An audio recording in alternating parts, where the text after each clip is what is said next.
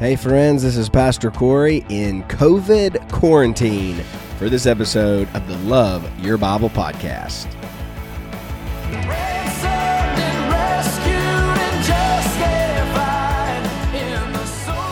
Well, hey, friend. Yep, that's right. I uh, tested positive for COVID, so that's been fun. So it hasn't been bad. I've done great. Very, very few symptoms. So very thankful for that. But man, it is a disruption. Like the whole family have to quarantine. So the kids are missing. Uh, they're supposed to start school next week. They're going to have to miss the first week, which is just heartbreaking because my little girl, Evie Kate, she was starting kindergarten. So she has to miss her first week of kindergarten, which I'm absolutely heartbroken by. Um, so yeah, but hey, that's the crazy time that we live in. Um, yeah. So, but hey, all is good. This week on the Love Your Bible podcast. So we're in the series. We're doing a deep dive on how to study the Bible, and we talked about talked about observing the text last week. How do you observe it? Now we're going to look at how to interpret the Bible. So, little quick review last week um, how to observe the text. So, that's just what does it say?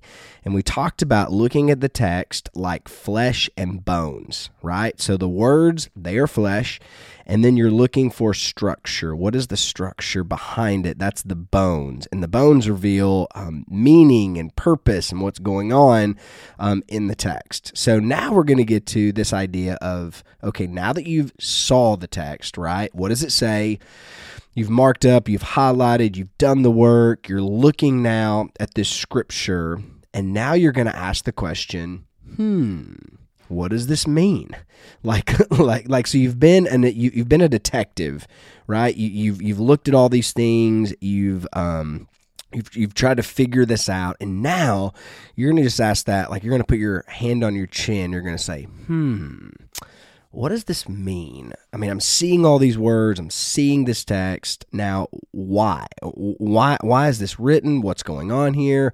So you're going to interpret this. You want to say, what does this text mean? So, in observing, you've asked questions. Now you want to um, sort of answer those and analyze the answers. Okay, you're seeking meaning from the details. That's what you really want to do when you interpret the text. So, you're seeking meaning from the details. Um, so, uh, Ramesh Richards, who I introduced you to last week, um, what he says about when it comes to this idea of interpreting the text, we're looking for both a theme and a thrust. And so those are the big two words I want you to get out of this theme and thrust. And so, what exactly does it mean when I say theme and thrust? Well, when you look at a text, you're trying to find the theme, okay? What is the subject or topic in this text? In other words, what is the author talking about? Like when you're studying a paragraph, you want to kind of lean back in your chair and say, hmm, what's going on here what is the author talking about that's the that's the theme you want to come up with the theme of your passage that you're studying and then you want to try to find the thrust okay? So the thrust is the complement or the assertion that goes with that subject or topic. So for instance the theme is what's the author talking about? Okay the thrust is what is the author saying about what they're talking about? So, so, so the theme is what's he talking about? Okay, if you're reading Paul or Peter or um, David, trying to think, okay, what is he talking about? And then the thrust is, what is he saying about what's he talking about? All right, that's what you want to do when you're interpreting the scriptures. You want this text to come alive in your life. You want to see what God is saying um, in this text. You're looking for theme and thrust. Now, when we think about the body metaphor. Let's go back that to just for a moment. When we talk about observation, we dealt with the flesh, right? That's the words. So you're looking at a human body. Human body has skin. The skin is the words, okay? But a human body also has bones, right? And the bones are the structure. What else does a human body have? Well, has a heart right? So within skin and bones, there is a heart. And that's what you're doing when you're interpreting the text. You're trying to find the heart. What's the theme and the thrust? What's being said here? And what are they saying about what's being said? Like, that's what you want to hear. What did this audience hear? What did they read? What did it mean to them? What were they supposed to take away from this text. So there's a few things that you're going to have to do in order to interpret the text. Okay, so you're gonna you're gonna have to think about this text, right? You just um, worked through it, you've highlighted it, you've underlined it, you've made circles, squares, you've you've pulled out all those little bones, the big bones, little bones. And now you're going to ask, okay, what does all this mean? Now, one of the important things is to think about two different uh, contexts. Okay. The first one is the historical context, and the second one is the literary context. Okay. What do those two mean? So, the historical context is this what circumstances or situations prompted the author to write this text? All right. Now, now you might know these, like just because the author actually included those um, the author has given you information that would tell you this, but maybe you don't know. And this is where a good study Bible helps. Um, so if you're studying through Philippians or Romans or Ephesians, that you could actually read up and learn about, oh, this is the historical context. This is what's going on. This is what's happening. So there are circumstances. So the reason Paul wrote this or the reason James wrote this is because some things were going on. So the historical context will help you interpret the text. It'll help you understand some of the things um, that are said. Okay. So what about the literary context? Well, what that means is you need to know what has came before and what's coming after this particular text. So if you're studying through, let's say, James or Romans or Acts, well, what has happened before the text you're studying and what's going to happen after? Because knowing what's came before and what's coming after will help you understand the text at hand. So it helps to read the whole book that you're studying to get an idea of the overall message so that you can kind of see the flow of thought of this author. Um, so if you're in like a passage that's a little bit dense, uh, go a few verses before and a few verses after to help you gain some perspective. One of the things that John Stott says to do um, is to try to understand what the author wishes to affirm or condemn, promise, or command. So that's a good way to think through, okay, what does this author want to affirm? Uh, what's the author commanding? What's the author promising? Um, what's the author condemning?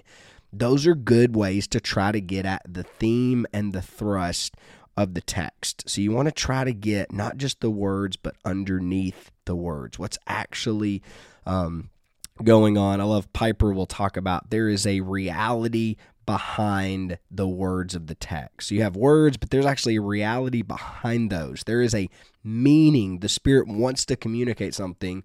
So you're looking at the skin, you're finding the bones, and you want to get to the heart. What's the author saying, and what are they saying about what are they saying about what they're saying? So that's what you want to do. That's your task when it comes to interpreting the scripture. You just want to say, what does this mean? Why did they write this? What's going on? And what are they saying about the thing that's going on? So, um, this is where uh, commentaries come in handy. So, if you're really kind of you can't really figure out a text, you don't really know, go to your study Bible, go to your commentary, let them help you to interpret. Um, but interpret takes a lot of thinking and a lot of prayer sometimes. It's just like, I just don't know why this sentence is here or this paragraph is here. Well, pray, think, ask the Lord to reveal it um, in your heart and your mind so that you can get both the theme and the thrust of the text. So, for instance, um, I just thought we could work through a little text together um, to try to kind of understand what exactly this is. So we'll go to Ephesians chapter 1, um, and then we'll do verses 3, uh, maybe down to verse 6 if we can get there. So here's what Paul writes, okay? Now I know a little of the um, historical context, like Paul's writing to a church in Ephesus. Um, so here's how he's greeting them. All right. Blessed be the God and Father of our Lord Jesus Christ, who has blessed us in Christ with every spiritual blessing in the heavenly places. So if I'm going to do some work in that sentence, all right, I'm going to circle that word blessed. All right. So this is um, blessed be. All right. So so God is going to be blessed here. We need to bless God for some reason we don't know yet, but I'm just going to circle that. So blessed be the God and Father. So I'm going to uh, put two boxes, one around God, one around the Father of our Lord Jesus Christ. So of there's those little bones that's connecting who is God the Father, who is the God the Father of our Lord Jesus Christ. So I'm going to kind of underline the Lord Jesus Christ. And then there's a who. So I'm going to put a box around who, and I'm going to connect that to the Father because it's the Father who, And then it says, has blessed. So we bless God the Father, right? Blessed be God the Father. He deserves to be blessed. He deserves our blessing. He deserves our worship. Why? Because He has blessed us. How's He blessed us? In Christ. So He's blessed us in Christ with every spiritual blessing in heavenly places. So, and I've already noticed there's like blessing all over that that sentence, right? So I'm going to take my highlighter, yellow, I'm going to do blessed, um, and I'm going to do how he's blessed us, and then spiritual blessing. So I'm seeing that pattern of bless. I think that's going to be important in this passage. So verse 4 says, even as. Now, even as, what is that? That's a big bone phrase, right? So I'm going to put two underlines under that, even as Okay, he, well, who's he? Okay, we're going to connect that to the Father. So put a box, Father, even as he chose, that's an action. We're going to circle that, us in him. So I'm going to kind of underline that just to highlight that. And then it says before, so that's going to be a little bone. We'll put two underlines under that just so we know it's a bone. Before the foundation of the world. Okay, so what what is that saying? That that God the Father, okay, he deserves to be blessed because he's blessed us. Well, what's he how's he blessed us? He chose us in Christ before the foundation of the world. And then there's a that. Okay, that's a that's a big bone. Let's put 200 lines under that. That we should be holy and blameless before him. So why did he choose us before the foundation of the world? Well, here's that big bone. That that's a purpose statement. That we should be holy and blameless before Him. So we're going to worship God. We're going to bless God because, well, He's blessed us. How's He blessed us? He's chose us in Christ before the foundation of the world that we should be holy and blameless before Him. So it's before Him. That's a, you can underline that little bone before who? Before Him. That our purpose of being holy and blameless is for God, it's to God. And then it says, in love he predestined us for, all right, so that's a that's one of those little bone words, for, that's purpose, for adoption to himself as sons through Jesus Christ, according to the purpose of his will, to the praise of his glorious grace, with which he has blessed us in the beloved. So so much going on there, but I'm just gonna quickly. So I'm gonna circle love because it's that's how he's doing it. That's his manner. It's in love he predestined. So I'm gonna circle that. He predestined. This is an action. He predestined us what? For. Okay, that's purpose. For what purpose? Why did God predestine us? Was for adoption. What kind of adoption? We have a little bone there. That word to. I'm put two underlines around there. Adoption to himself, and then as son. So as we'll put two little lines under there. Let's check this out. In love, he predestined us for adoption to himself as sons. Like those are some great little bones there that that that God predestined us for adoption what to himself as sons. It wasn't just any adoption, it adoption to him and adoption as sons. And then we have another purpose statement, another big bone according to the purpose of his will. Two, that's another purpose, to the praise of his glorious grace with which he has blessed us in the beloved. That word blessed comes up again. So I'm going to put another highlight on that. So we have these four blessed words here. Um, and we see that, man, God's adopted us. It was for His glory. It was His will, not mine, not because I'm good, because He is so good. Therefore, I want to bless Him. So I'm just going to put my hand on my chin and say, hmm, okay, what what does this mean? What's the theme and what's the what, what's the thrust? Well, I think the the theme is pretty obvious that that we should bless God because He's blessed us. That is a huge statement. Well, okay, if that's the theme, that's what Paul is telling us that we should be about blessing and worshiping God because he's blessed us in Christ. Well, what does he say about that? What does he say about this blessing? Well, how has he blessed us? He's blessed us by choosing us, by adopting us, by making us holy and blameless, by making us sons, by choosing and predestining us. He's done those things to the praise of his glorious grace because he's blessed us in the beloved. So we bless God. We praise his grace because of what he's done for us. So we interpret that passage and we've been blessed by God in Christ. Therefore, we should bless God. We should worship God.